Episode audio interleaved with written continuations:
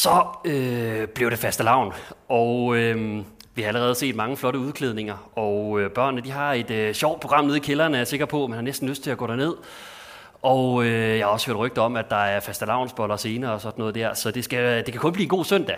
Men altså, øh, hvordan er det nu lige, det er med øh, fastelavns søndag? Altså, og hvad er det egentlig lige, det har sådan med kirken at gøre, øh, fastelavn? Og fastelavn, det er jo øh, søndagen inden fasten. Og øh, på onsdag, aske onsdag, som man kalder den, der er det, at fasten begynder. Og så er der 40 dage til påske. Så i dag, der indledes den, men på onsdag, der begynder fasten. Og selvom øh, fasten for mange måske er blevet reduceret lidt til øh, udklædning og tøndeslagning og øh, slik og sådan noget der, så har fasten faktisk ret dybe rødder, øh, som jeg egentlig tror kunne være en ret stor berigelse for os at genopdage. Øhm, der er, øhm, vi er så fokuseret på resultater og på hurtig eksekvering og på effektivitet og sådan nogle ting. Øhm, og i fasen, der gør man egentlig det modsatte. Der prøver man at få fokus på det sådan helt elementære i livet. Øh, det, der virkelig betyder noget. Og det er netop tanken med fasen, at man, man sænker tempoet en smule og giver sig tid til at reflektere over øh, sit liv. Øhm, og man giver sig tid til at reflektere over Jesus sidste dage, hans død, hans opstandelse, hvad det betyder for mig. Vi begynder at tænke lidt over det liv, vi er blevet givet, og som vi lever med hinanden. Og øhm, jeg tror ofte, at vi forbinder det med at faste med mad, eller rettere sagt på at skulle undvære mad, øh, når man faster. Men det kunne egentlig også være så meget andet. Øh, det kunne være, øh, at man fastede fra sociale medier eller for underholdning, eller skærm, fjernsyn, øh, alkohol, kød, sukker. Det kunne være alt muligt. Øh, men egentlig handler det mest om, at man trækker noget fra, for så at give plads til noget andet. For hvis der er noget, man vil, så bliver man nødt til at tage sig tid til det. Og det er det, fasen opfordrer os til, at tage lidt ud af kalenderen hver dag, her frem mod påske, for at reflektere over vores liv, vores længsler, vores øh, tanker om tilværelsen, vores tro, øh, vores Gud, til at stille os selv de store spørgsmål. Hvad er det egentlig, øh, der bærer din tilværelse? Hvornår oplever du, at livet er meningsfuldt? Hvad er mine egen destruktive og mørke sider, som jeg bør arbejde med? Hvem er det, jeg bør give en undskyldning? Øh, bør jeg leve mere gavmildt med mit liv, min tid, mine penge? Hvad og hvem betyder noget særligt for mig? I fasetiden, der tager vi altså noget fra for at lægge noget andet til. Øh, og man kan næsten sige, at fasen det er sådan en øh, indre forårsrengøring, hvor man ligesom får hanket op i sig selv og gået sig selv i sømne og set sin, på sine skyggesider.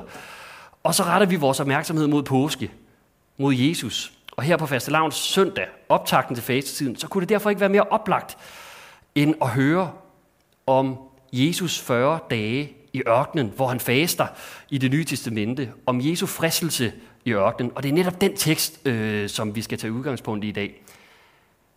Men vi skal bede en bøn, inden vi går i gang med teksten. Himmelske Gud og Far, tak fordi, at vi kan få lov til at sætte fokus på dig. Og jeg beder dig om, at den her faste tid for os også må blive en periode, hvor vi øh, trækker noget fra, for at lægge noget nyt til, hvor at vi øh, får gjort rent, i vores indre, og hvor vi får øh, mulighed for at sætte fokus på dig og på at leve øh, mere kærligt, mere helt, mere for andre. I Jesu navn.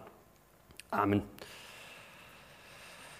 Vi skal læse en tekst, øh, som øh, måske mange af jer har øh, stiftet bekendtskab med før. Og vi er helt i starten af Jesu virke øh, med den tekst, vi skal til i dag. Og Jesus han er lige blevet døbt af Johannes Døberen i Jordanfloden. Og så er det der står det her, som vi skal læse.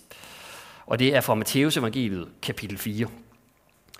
Så blev Jesus af ånden ført ud i ørkenen for at fristes af djævlen. Og da han havde fastet i 40 dage og 40 nætter, led han til sidst sult.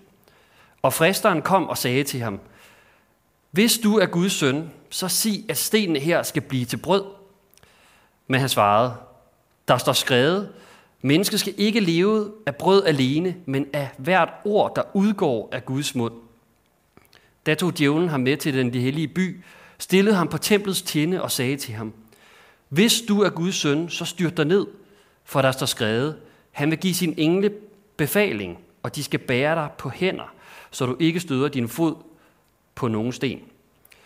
Og Jesus sagde til ham, der står også skrevet, du må ikke udæske Herren din Gud.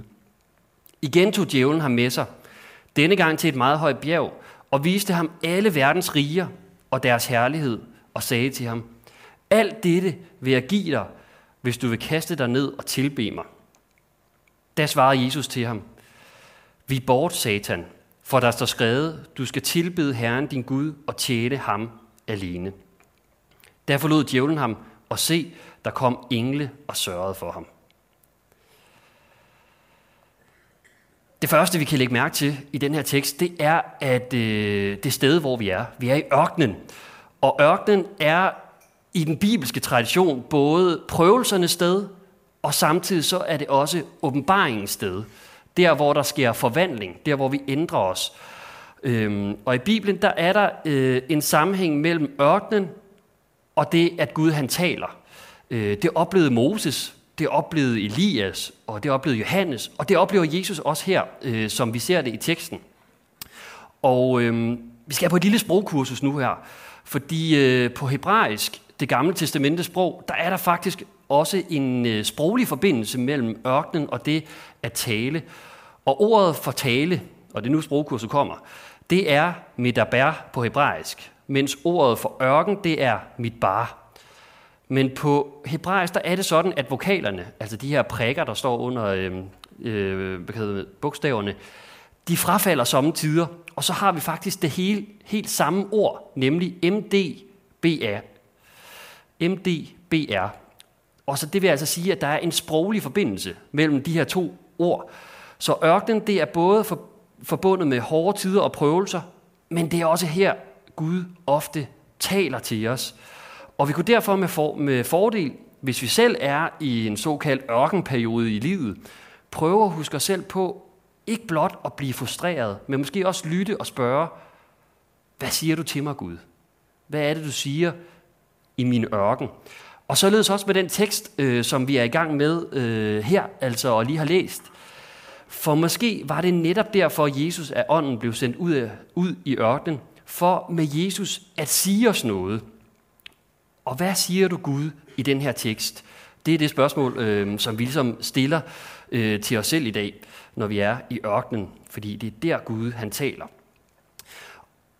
Og når man vil finde en øh, klangbund for sin fortælling, øh, så er det en god gammeldags metode sådan at bygge sin fortælling på noget genkendeligt. Noget øh, tilhøreren kan forholde sig til, Især hvis det er noget nyt, man gerne vil fortælle. Øh, og det kommer meget tydeligt øh, frem i den her øh, tekst om fristelsen i ørkenen. Og klangbund og sammenligningsgrundlaget i teksten, det er den øh, for tilhørende helt velkendte historie fra det gamle testamente om Israels 40 års ørkenvandring, efter at de er blevet befriet fra slaveri i Ægypten. Øh, den historie, den er fortolkningsnøglen til Jesu fristelse i ørkenen. For ligesom israelitterne blev fristet i ørkenen, blev Jesus det også. Og de tre fristelser, som Jesus han modstod, det er også de tre centrale fristelser, som israelitterne faldt for i de 40 år, de var i ørkenen. Og øh, Jesus han citerer faktisk fra historien fra det gamle testamente, hver gang med et skriftet, der netop knytter sig til Israels ørkenvandring.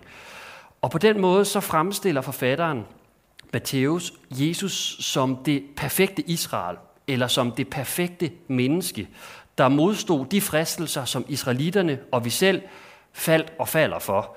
Øh, han gør med andre ord det, som Israel og vi ikke formår øh, at modstå fristelsen. Og en fristelse, det er i det nye testamentets sprogbrug også altid en prøvelse. Det er faktisk det samme ord. Og øh, vi ved alle sammen, hvad fristelser er, tænker jeg. Øh, og øh, det er både de der små hyggelige fra de der, du må godt reklamer, tage en ekstra øh, kage, eller hvad det nu er, ikke også? Og, øh, og så også de der stærke og svære, hvor vi for eksempel fristes til at svigte vores ansvar, til at dyrke os selv, til at misbruge vores magt, til at være utro, til at lyve og snyde og fuske, til at lukke kulde og ondskab ind i livet og negligere det gode, vi kan og bør gøre. Øhm, fristelsen eller prøvelsen, den knytter sig altid til ved vores eget begær og rammer os ofte, når vi er svage. Og det leder med andre ord vores opmærksomhed væk fra lyset, væk fra det gode, det vi bør gøre. Og øhm, i litteraturen, der finder vi en skikkelse, som i særlig grad blev trukket væk fra øh, det sande lys, nemlig Faust. Og i Goethes øh, fremstilling af Faust, der indgår Faust en pagt med djævlen, Mephisto, i øh, det her stykke. Og pakten den er i al sin enkelhed den her, at Faust han får alt det, han begærer i verden. I verden. Det er magt, det er status, penge, kvinder. Men som betaling, så må han aldrig stille sig tilfreds. Han må aldrig sige, det var det, og nu behøver jeg ikke mere. Øh, mere vil have mere, mere magt, flere penge, mere af det hele. Og kender vi ikke alle sammen det øh, dybest set? Og øh, Goethes Faust fortælling, den fandt hurtigt sådan sin øh, prominente plads i øh, verdenslitteraturen som et billede på det moderne samfund faktisk, der altid er i bevægelse, der altid kigger frem for at indtage nye horisonter, øh, teknologiske og øh, territoriale. Men spørgsmålet er i virkeligheden, om det ikke er øh, falske måner, vi forfølger, og til sidst, vi, at vi blot snor rundt og rundt og rundt om os selv, uden retning og mening. Og modfortællingen til den her Faust øh, øh, figur, der indgår en pagt med djævlen, det møder vi jo i evangeliet, i dagens tekst om Jesu fristelse i ørkenen, som meget passende indleder fastetiden. Fordi her, midt i den tørre og golde ørken, der hvor mennesket er allermest forladt, der er det, at Jesus han bliver fristet. Fristet til at vende blikket væk fra Gud, væk fra det sande lys, og så i stedet fleste blikket på verdens øh, glitrende rigdom og blændende magt. Øh, og i modsætning til Faust, så modstår Jesus fristelsen. Han siger, at menneske lever ikke af brød alene, men også af ånd, af et hvert ord, som udgår af Guds mund. Og det er det guddommelige lys, som øh, evangeliet på en måde fortæller os om. Øh, det er ikke et falsk lys, som vi skal ligesom strømme til i iver øh, for at nå det. Det er i stedet et lys, som kommer til os, og der skinner på os, øh, som månen lyser for hele menneskeheden om natten. Øh, det her lys, det kender ikke forskel på mennesker. Det lyser på os ligegyldigt, hvordan end vores liv øh, tager sig ud her på jorden.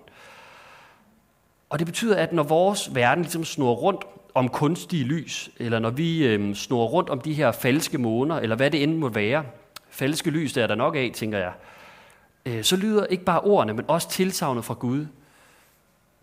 For menneskesønnen er kommet for at opsøge og frelse det fortabte. Og det tænker jeg er gode nyheder for os.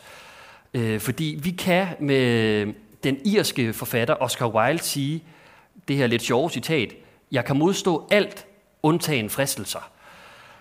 Øh, og det er jo ikke kun et genialt citat, citat, det er måske også hele sandheden om det at være menneske. Jeg kan modstå alt, undtagen fristelser. Og hvis det her øh, lidt morsomme citat har noget på sig, så er øh, fasetiden en øh, fremragende anledning i virkeligheden til at opsøge vores fristelser, udfordre dem, og så overveje konsekvensen og dyrke det, der gør verden til et smukkere sted og gøre næstekærligheden mere overbevisende omkring os.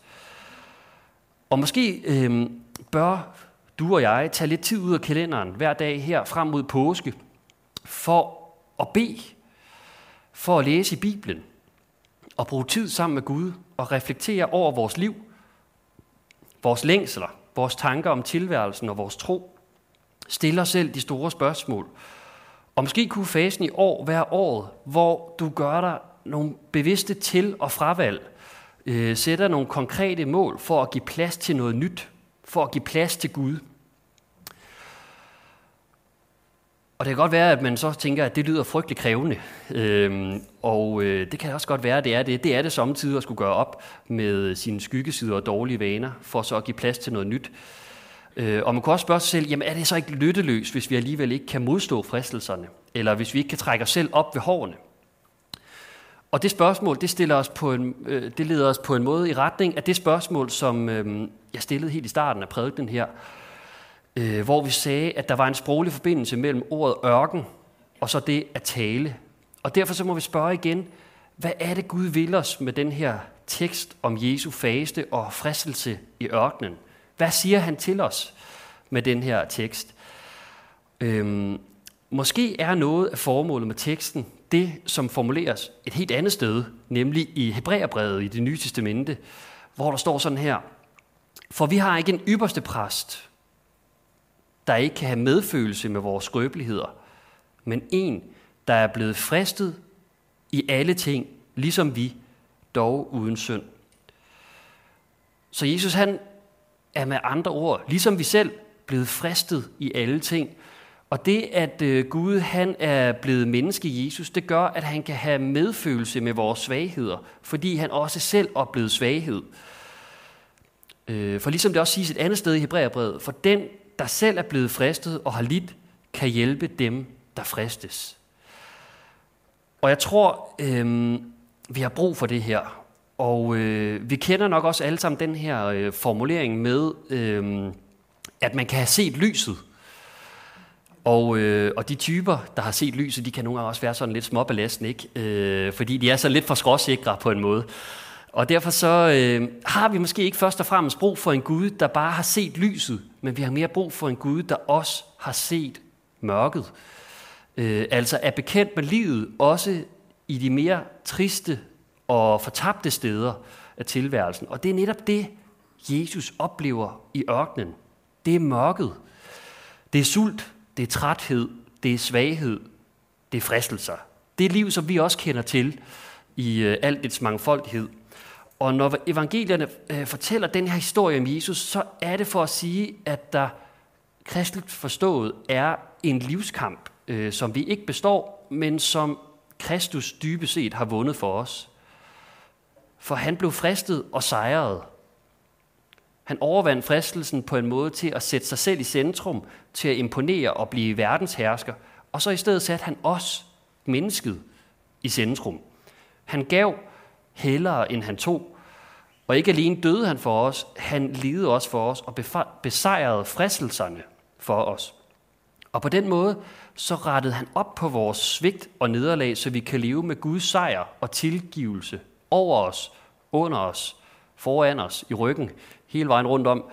Øh, og på ny øh, kan leve i Guds gode mening med os. For meningen er ikke, at vi bare slapt skal lade os friske, øh, friste og bare øh, bruge det som en eller anden sovepude, men derimod også hente hjælp i det eksempel, som Jesus han giver os, og lade Bibelen, fordi det er jo det, Jesus gør, øh, som Guds ord være et lys for vores vej. En, retnings, øh, en retningsgiver.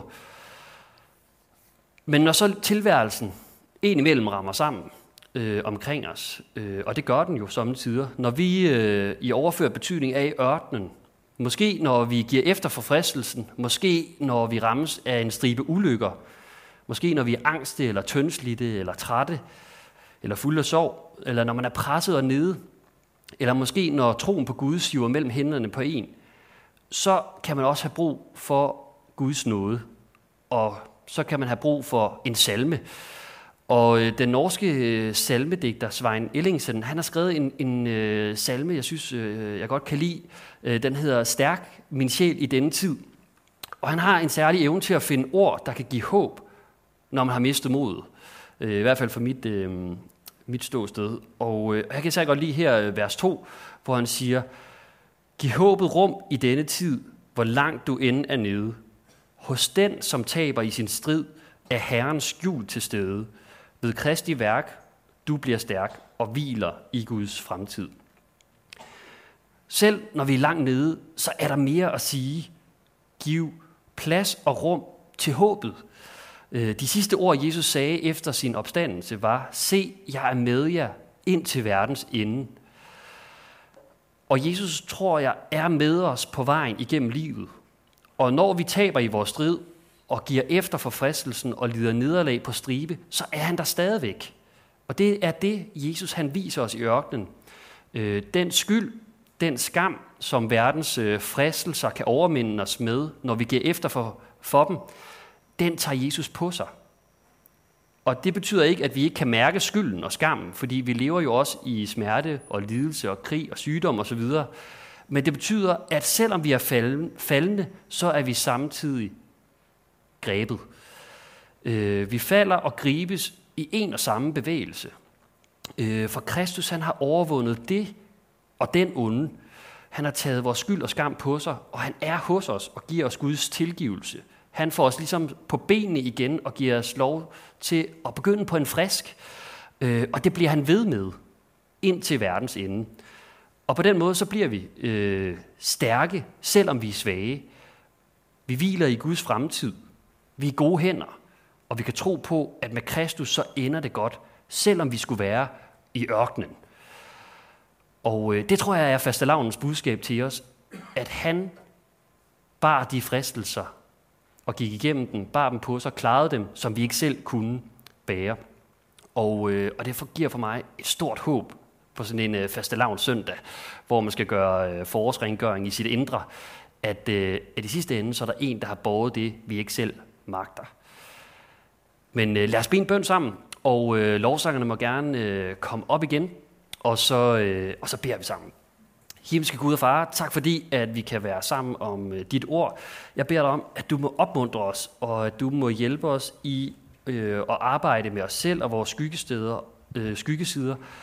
Og jeg beder dig om, at du med din ånd må tage bolig i os, så vi kommer til at leve mere hele liv, mere for vores næste og mere at se de behov, som er omkring os. Tak fordi, at du bar det, som vi ikke selv kan bære. I Jesu navn. Amen.